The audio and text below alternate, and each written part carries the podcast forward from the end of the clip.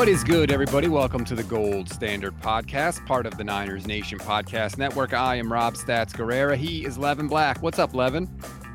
I'm ready. I'm still in grumpy mode. Probably will be until something actually happens. There's a couple things that are pissing me off this week. Some the fans, some players, all Niners related. And I even got some non Niners related stuff I want to talk about. First of all, you don't need grumpy mode. That's default mode. Levin Black, the human wet blanket. Uh, if you are new to the show, you get the Niners hot takes mostly from me and the Niners cold truth mostly from Levin. We got a bunch of stuff to get to on today's. It's perfect time. Rate, review, follow the Niners Nation Podcast Network. We're going to talk a little Trey Lance, a little Jimmy Garoppolo. You've got beef with George Kittle, which, by the way, Thank you to everybody that checked out the interviews that we had last week for Super Week. George Kittle, Trey Lance, Deion Sanders, Deebo Samuel. Uh, all of them except Deebo are on the YouTube page because Deebo uh, wasn't on camera. And you can, of course, download all of them in podcast form. Let's start with that Kittle issue, Levin, because I loved talking with him. He seemed perfectly nice. Uh, he you could definitely tell he's tired of the Jimmy Garoppolo, Trey Lance questions for sure. Like just not only what he said, but his body language. Like he seems ready to be done with all that. Yeah, yet he still is not saying what I like. And that, that's my problem. So Jimmy is, you know, all but gone. It became clear, especially I would say after they lost and how many players came out talking about Garoppolo, that Garoppolo was the offensive leader, which isn't that surprising considering he's the quarterback.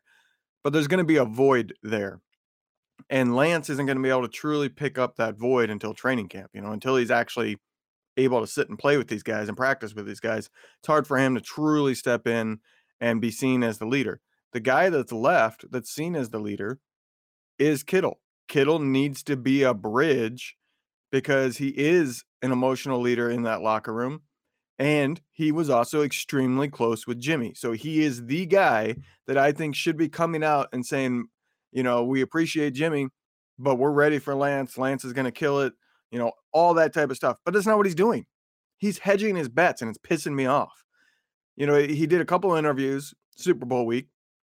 And then it's got a couple quotes here that he did with, you know, Colin Cowherd that I think he voiced it in a more particular manner in this interview that kind of illustrates what I'm mad about.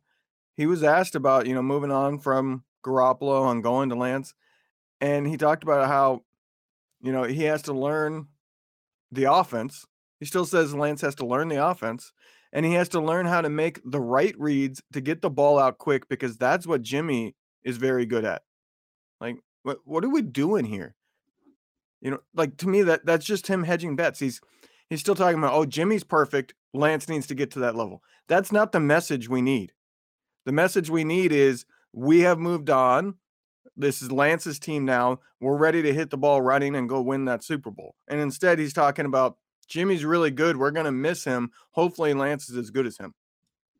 Yeah, I think a couple of things. One, I think it's pretty clear Kittle likes Jimmy Garoppolo as a person. They are friends. They clearly have a relationship. Even when I talked to George, he mentioned how people are trying to drag Jimmy through the mud. And I tried to explain to him, like, dude, we don't, no one has a problem with Jimmy Garoppolo, the human being.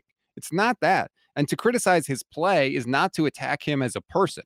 Um, but I think George, he just likes him. And you know, if you if you see your friend getting dragged professionally or personally, I could understand him being defensive about that.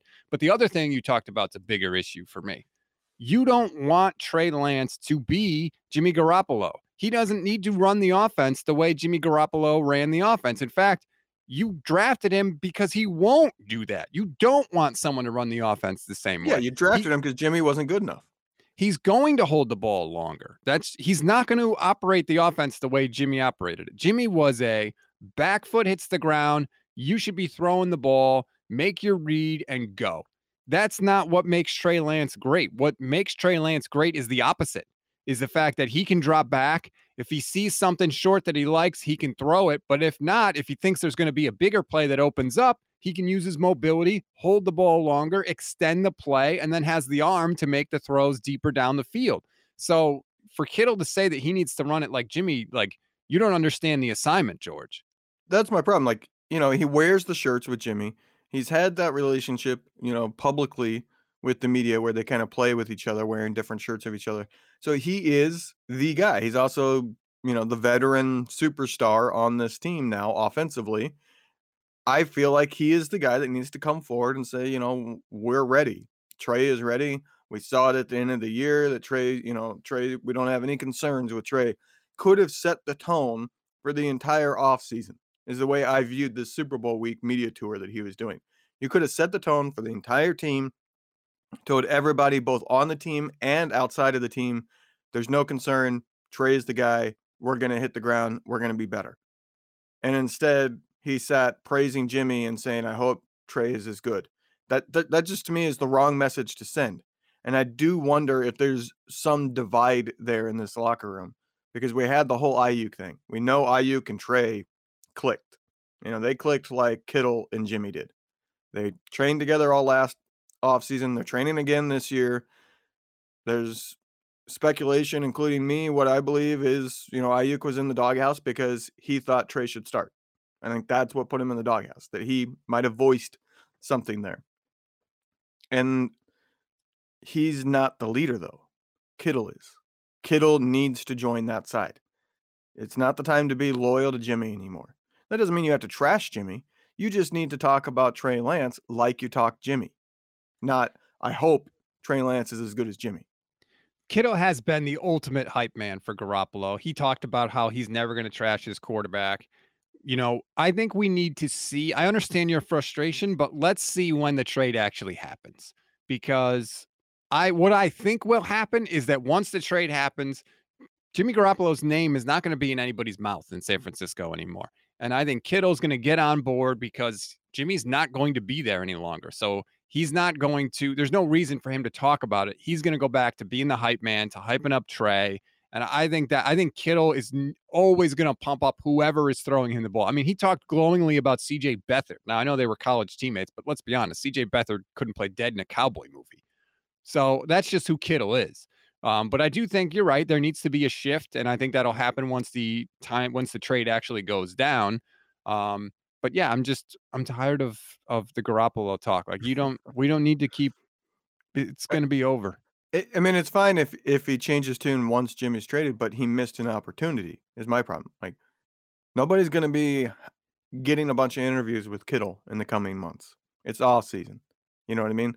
the opportunity for Kittle to publicly eliminate all concerns, change the tone from the media. Because if he comes out and he says, Lance is it, we saw it in practice at the end of the year, he's going to be so good, then all offseason, people aren't going to be going, hey, is Trey Lance really the guy in San Francisco? Because that, that's the tune now. There's all these like little rumors going around, like, oh, maybe San Francisco brings in a veteran. He could have qu- squashed all of that by coming out and supporting Lance as firmly as he does Jimmy. That's my problem. That was the opportunity. You're not going to get it again.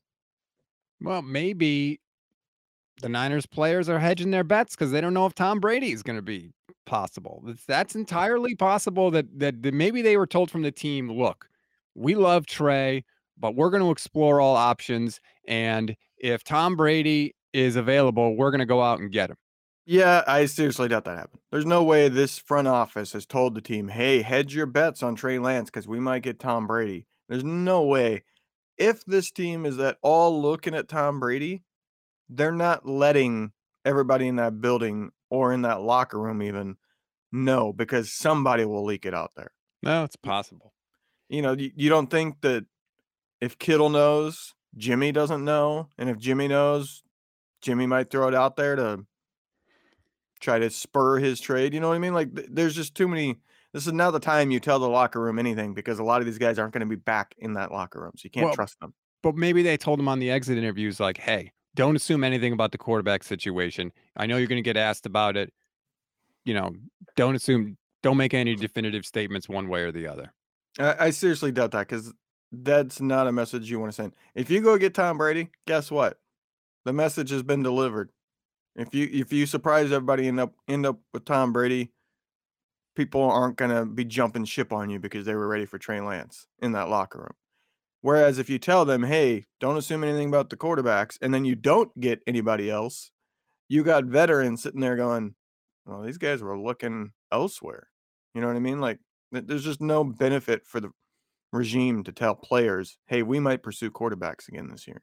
I could see your beef with Kittle. I get that, but I I think we we need to wait and see what everybody does after the trade goes down. Then I then I could understand it a lot more. I do think it was a missed opportunity, but Kittle is who he is, like I said, and I think he's you know he just really likes Jimmy, and so that uh, that's why he did what he did there. Um, another thing you mentioned to me before we press record is Leo and I were talking on Tuesday's show about potential of the Niners having to open the season on the road in LA when they raise the banner. And he actually made me feel a lot better about it because he pointed out that the Rams and the NFL are not going to want that because the Niner fans are going to take over the stadium again. And that's not really how you want to open your season when you're raising your Super Bowl banner. Yeah. And that kind of I listened to that podcast and I thought, okay, then who would they play? Because I do agree, like, I don't see the Niners being the pick because you don't think Niners aren't going to be like, hey, let's ruin this by booing them while they get their own rings. Let's take over that stadium so we can boo them, you know? So there's Arizona. I thought could be an interesting one. They played in the playoffs and their divisional opponents. But then I went back and I looked. I was like, okay, I can't remember a Super Bowl champion opening the season against a divisional opponent. So I went back and looked. And this goes back to I think 2002 and there's been uh, I think one year, maybe two where the Super Bowl champion didn't actually open the season due to one issue or another. But all the other years the Super Bowl champion has been the, the opener. And in all but nearly 20 years, there's only been two in- instances where the Super Bowl champion played a divisional opponent. Wow. And they're both the Giants. Giants Cowboys. Giants Cowboys, and it was Giants and Washington. Uh, the time before that, the first one for the hmm. Giants. That's the only one, and I think that's an East Coast bias thing. They know that in a, NFC East drives some ratings because they're old classic teams. None of the other teams have. I wonder how much one the Super Bowl champion has say in this, and that they might not want to play a divisional rival because they know it's a game where they're going to be distracted by rings. Um, I had that thought, but it, it just to me, looking at that history, I don't think it'll be a divisional opponent. So then I thought, well, who else is out there? Who is a good team that the NFL would love for ratings, but wouldn't be able to take over that stadium? And there's a couple there. Dallas is not a divisional opponent, but I think they have too many fans. I'm not sure the Rams would want to risk the Cowboy fans coming and taking over. But there there is a very intriguing one to me. They play Buffalo. That is their weird 17th game that's not part of the normal schedule. You know, the, the NFC West does not play the AFC East next year. It's the NFC West first, AFC West. But they do have Buffalo as their 17th game. That is two marquee teams, two Super Bowl favorites.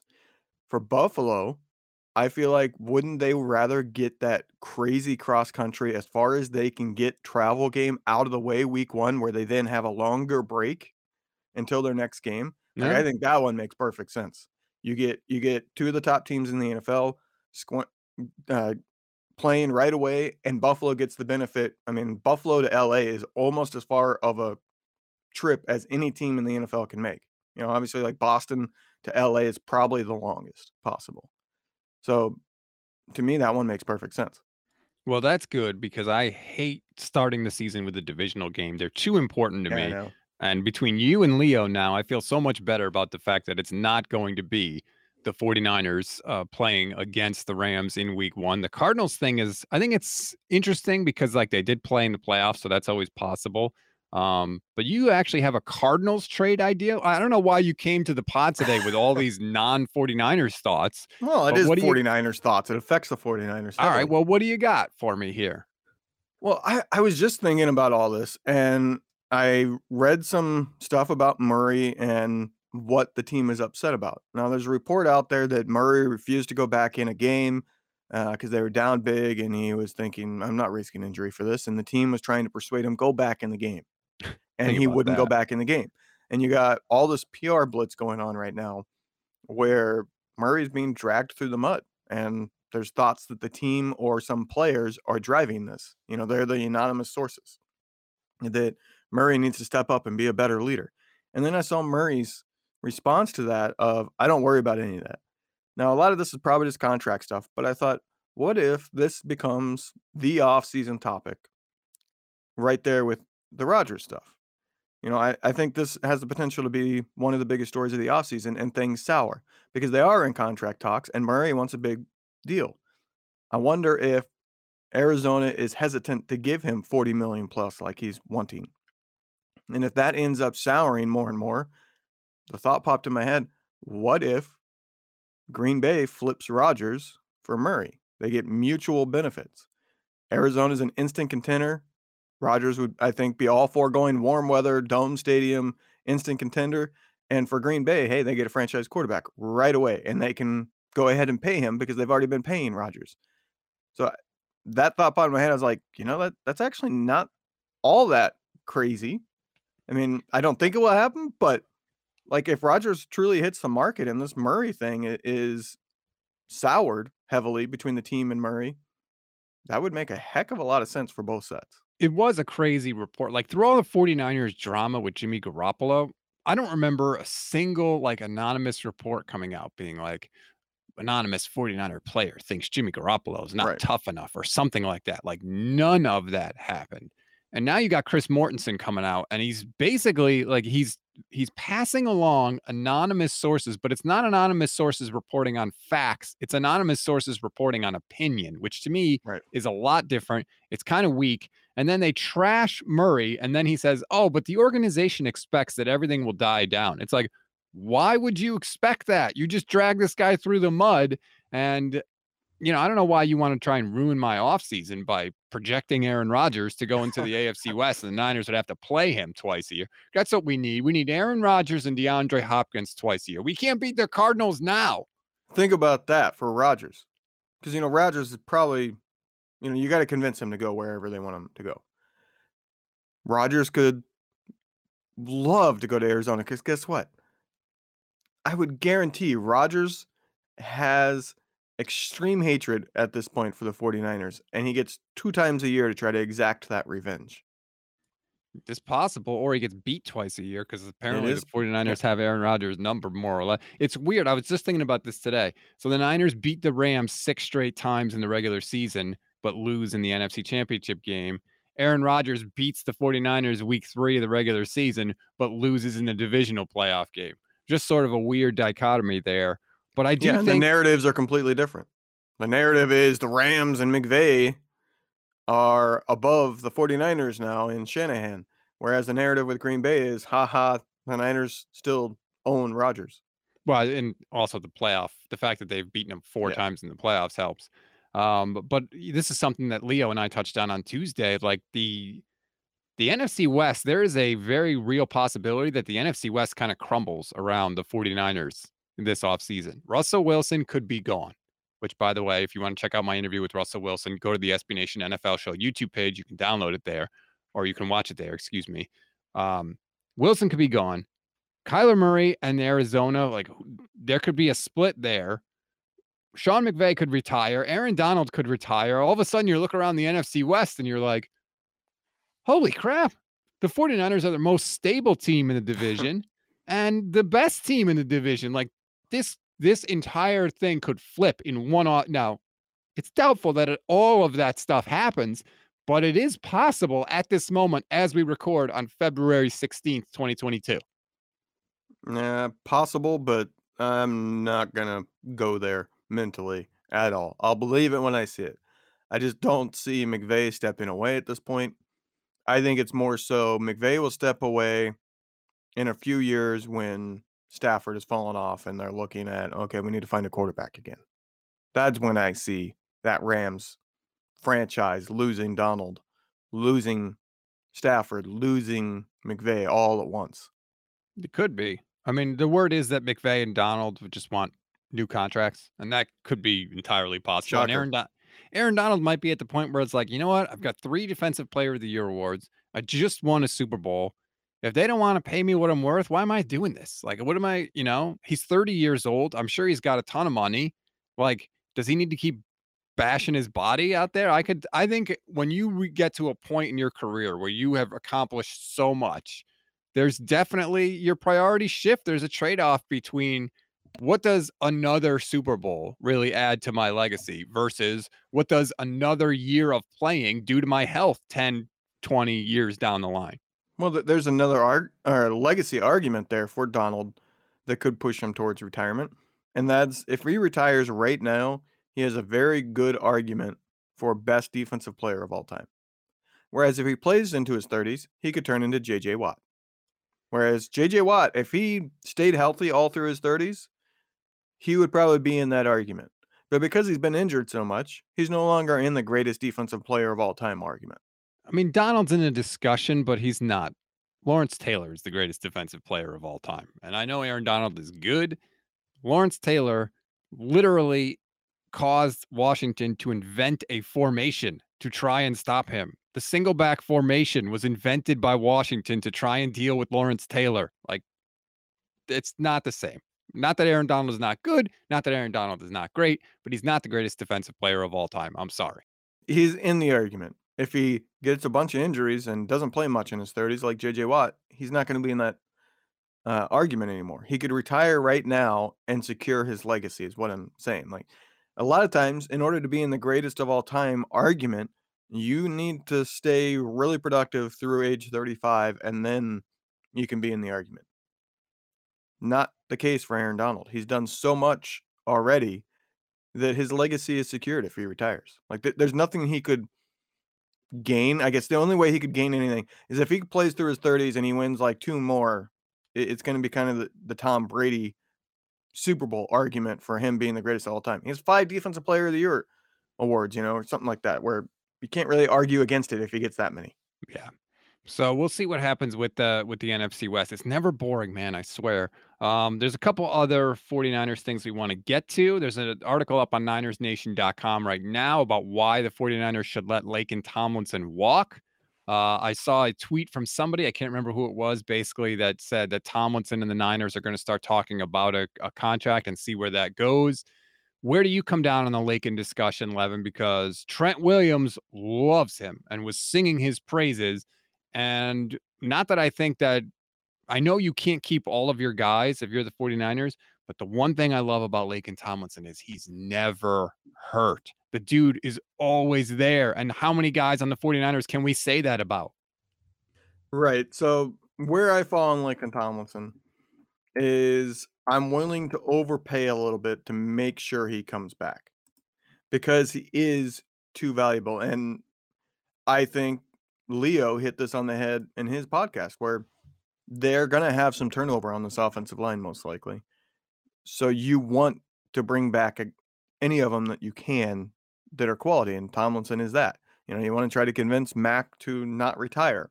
I would be willing to give Tomlinson an extra million or two a year to get him to come back. And I look at it this way. So Spotrac does estimates on market value of top free agents. They don't have one out for Tomlinson yet, but they do have one out for Brandon Scherff or Sharif. I can't remember which one that is. Forgot Scherff? to look that up. Scherff.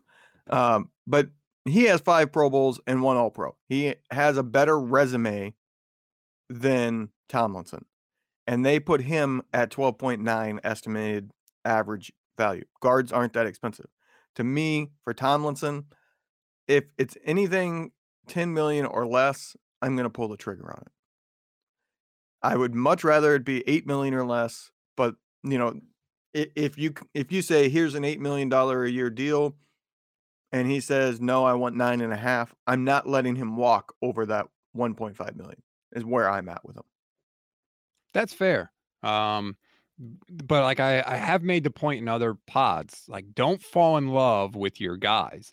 You can't bring everybody back you can upgrade in some places. Like, don't get too attached to the people on the roster, but it's fair to ask whether Tomlinson does hold more value for the 49ers than he would for other teams, given the stuff you talked about.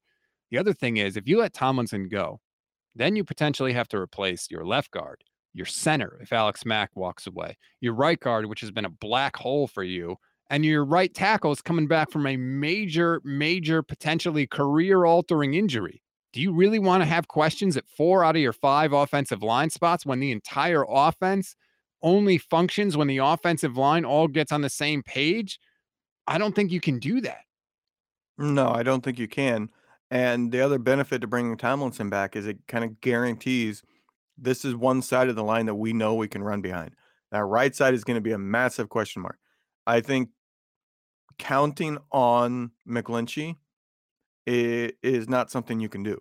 If he comes back and he's able to play and he's able to play at a pretty good level, th- that is, you know, a bonus.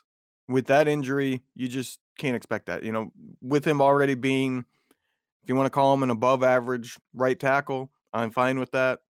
Um, but with that injury, you know, you, you expect him to not be able to be the same guy. So that means you're getting an average to below average tackle, and that's if he can play at all. So I don't think you can count on that, which means the Niners need to make sure they bring in a quality backup that, if they need to, can start the entire season because McGlinchey isn't able to come back. Like that is one of the hardest injuries to come back from. So I just, I just think you, you I'm kind of in with McGlinchey where I was with uh Verrett last offseason. You want to bring him back, just don't count on him. And the problem is the Niners counted on Verrett staying healthy. Um, but that that's where I'm at with that tackle position, which means you want continue or you want the same guys as much as you possibly can get elsewhere. So you don't want to let Tomlinson walk because that's just too much of the offensive line that you got to worry about. Too much of installing and getting guys to learn your offense because the guards in this offense do have a different role than in a lot of other offenses. They have to pull a lot more. So one, you got to find a guy athletic enough for that, who also happens to be pretty good. That's easier said than done. I just don't see how you can let Tomlinson walk unless he's somehow gets an offer out there from another team that's at 12 million and he says match it or I'm walking. Well, at that point you probably let him walk. Are you buying into the idea that Aaron Banks can just step in for Laken Tomlinson at left guard? Uh hell f- no. oh, come on now. Like I, I certainly hope so, but this whole idea that fans are putting out there, I, I, to me, it's a philosophical or psychological reason. They want to feel good about the potential of Tomlinson maybe not coming back. That well, Banks is there, so it, it's okay. You know, they're kind of protecting themselves from the bad reality of Aaron Banks couldn't even dress. Right. If he, he was truly the replacement plan, that would mean that he was the backup this past season, which would mean he would have been dressing. The fact that he didn't even dress means he was not the backup to Tomlinson. He's not the future of that position unless he makes some kind of dramatic turnaround in in the offseason. The fact he didn't even dress tells you everything. He was not ready. That doesn't mean that he can't figure something out in this offseason, but it, it's highly unlikely. Guys who don't dress as rookies don't turn into really good players pretty much ever. Yeah, I agree. I mean, to me, I look at it almost like the way I looked at Jalen Hurd coming into the season, which is like, if this guy gives you anything, that's 100% gravy, but I'm just going to count them out, assume it's not working out. We're not going to get anything from him. And then if that changes and I'm wrong, hooray. Like that'd be great. But I agree with you. Like he wasn't, he wasn't a backup. He was, the team said literally, we are better if there is no chance you get into a game than if eight guys get injured and we need to bring you into the game. That is very telling to me. The Ambry Thomas story is not a very common one. And I think that Thomas, uh, you got to factor in the fact that he opted out of his last year of right. college football. So he was maybe that was part of the the adjustment to the league plus the rust he had from not playing. So maybe plus, that's a factor. Cornerback is a much more difficult to get up to speed position. So like you don't yeah. see rookies come in and hit the ground running at cornerback all that often. Whereas offensive line, uh, if they were drafted to be starters, they almost always are the starter. Especially in the second round. We're not talking about a fifth round. This isn't Jaylon Moore we're talking about here. It's yeah, Aaron it's Banks. Almost a top 50 pick. So, I think he was what, 51st? Yeah, so, that's like a, that that's an ex, that's not just a second round pick thrown in at the end. Like that that's a very, very valuable pick that they can say what they want. They drafted Banks because they thought he could start at right guard last season. I agree. Uh, to me, you don't take a guard that high unless you think he could do that. The the idea that the Niners picked all these guys and just thought, yeah, we could sit and wait a year for all them to develop is it's absurd. I mean, Kyle Shanahan literally said, I didn't think Ambry Thomas was going to develop into anything based on how he started. Like he literally said those words. So it wasn't like, oh, well, we knew he would come around, even though that's the crap that John Lynch tried to sell you. Kyle Shanahan told you the real thing. We didn't think he was any good. And now it turns out that he looks like he can have a role on this team. I'm not penciling in Ambry Thomas as the number two corner. I think he can be a solid contributor, which is fine, by the way. I'm totally fine with that. I don't think that's a disappointment, but I'm also not just saying, oh, yeah, Manuel Moseley and Ambry Thomas, bam, they're our starting corners. We're done. Like, hell no. Well, you need good depth, anyways. And you're not going to convince a quality depth piece to come in to be number three. They're going to want to start. That doesn't mean you guarantee them a starting gig when you sign them in the in free agency or what, however they bring in somebody else. But yeah, uh, I think Thomas likely starts next year, but you don't count on it. You still pursue guys that could start over him because you need that depth. Hopefully, they've learned that lesson after the last couple of years. you would think. I mean, geez. We'll see. I, I, feel like the 49ers have every second and third round pick in this year's draft, which is sort of a weird thing. Uh, I think that they are going to find a way to get back into the first round for what it's worth. I don't know whether it's through the, you know, getting a first for Jimmy Garoppolo, which I don't think is going to happen, but could. It's still possible. But, Here's the thing with getting a first for Jimmy. There's nothing stopping the Niners from adding a draft pick to make it a first round pick. Right. Like that, that was the thing. Like, you know, I heard once again you and Leah do the, that segment, uh, and you walked on getting a first round for Jimmy. To me, I would have leased it because I don't think they can get the 11th pick from Washington. But could somebody in the 20s say, hey, we'll give you number 20, you give us your second round pick and Jimmy? I think the Niners could do that because guess what? You could trade down from 20 to like 25, 30, and you pick up that second round pick back. Right. So you're right. I was only thinking of it in terms of just Jimmy Garoppolo. Um, if but if they combined some assets in there, that's entirely possible. Um, I do think it would be hilarious. I mean, the idea that the 49ers that Washington would give away a first round pick for the 11th overall, I mean, for Jimmy Garoppolo is insane. What did they get? What did the Niners get for Buckner? Was it the 13th pick in the draft? Something like that? Yeah, I think it was 13.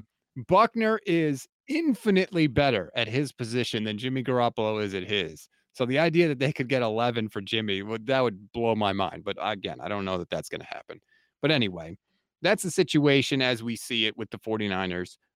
The Kittle take is I'm going to be interested to hear people's reaction to that, which by the way, you can always hit us up. I'm on Twitter and Instagram at Stats on Fire. Levin is at LT Black Niners.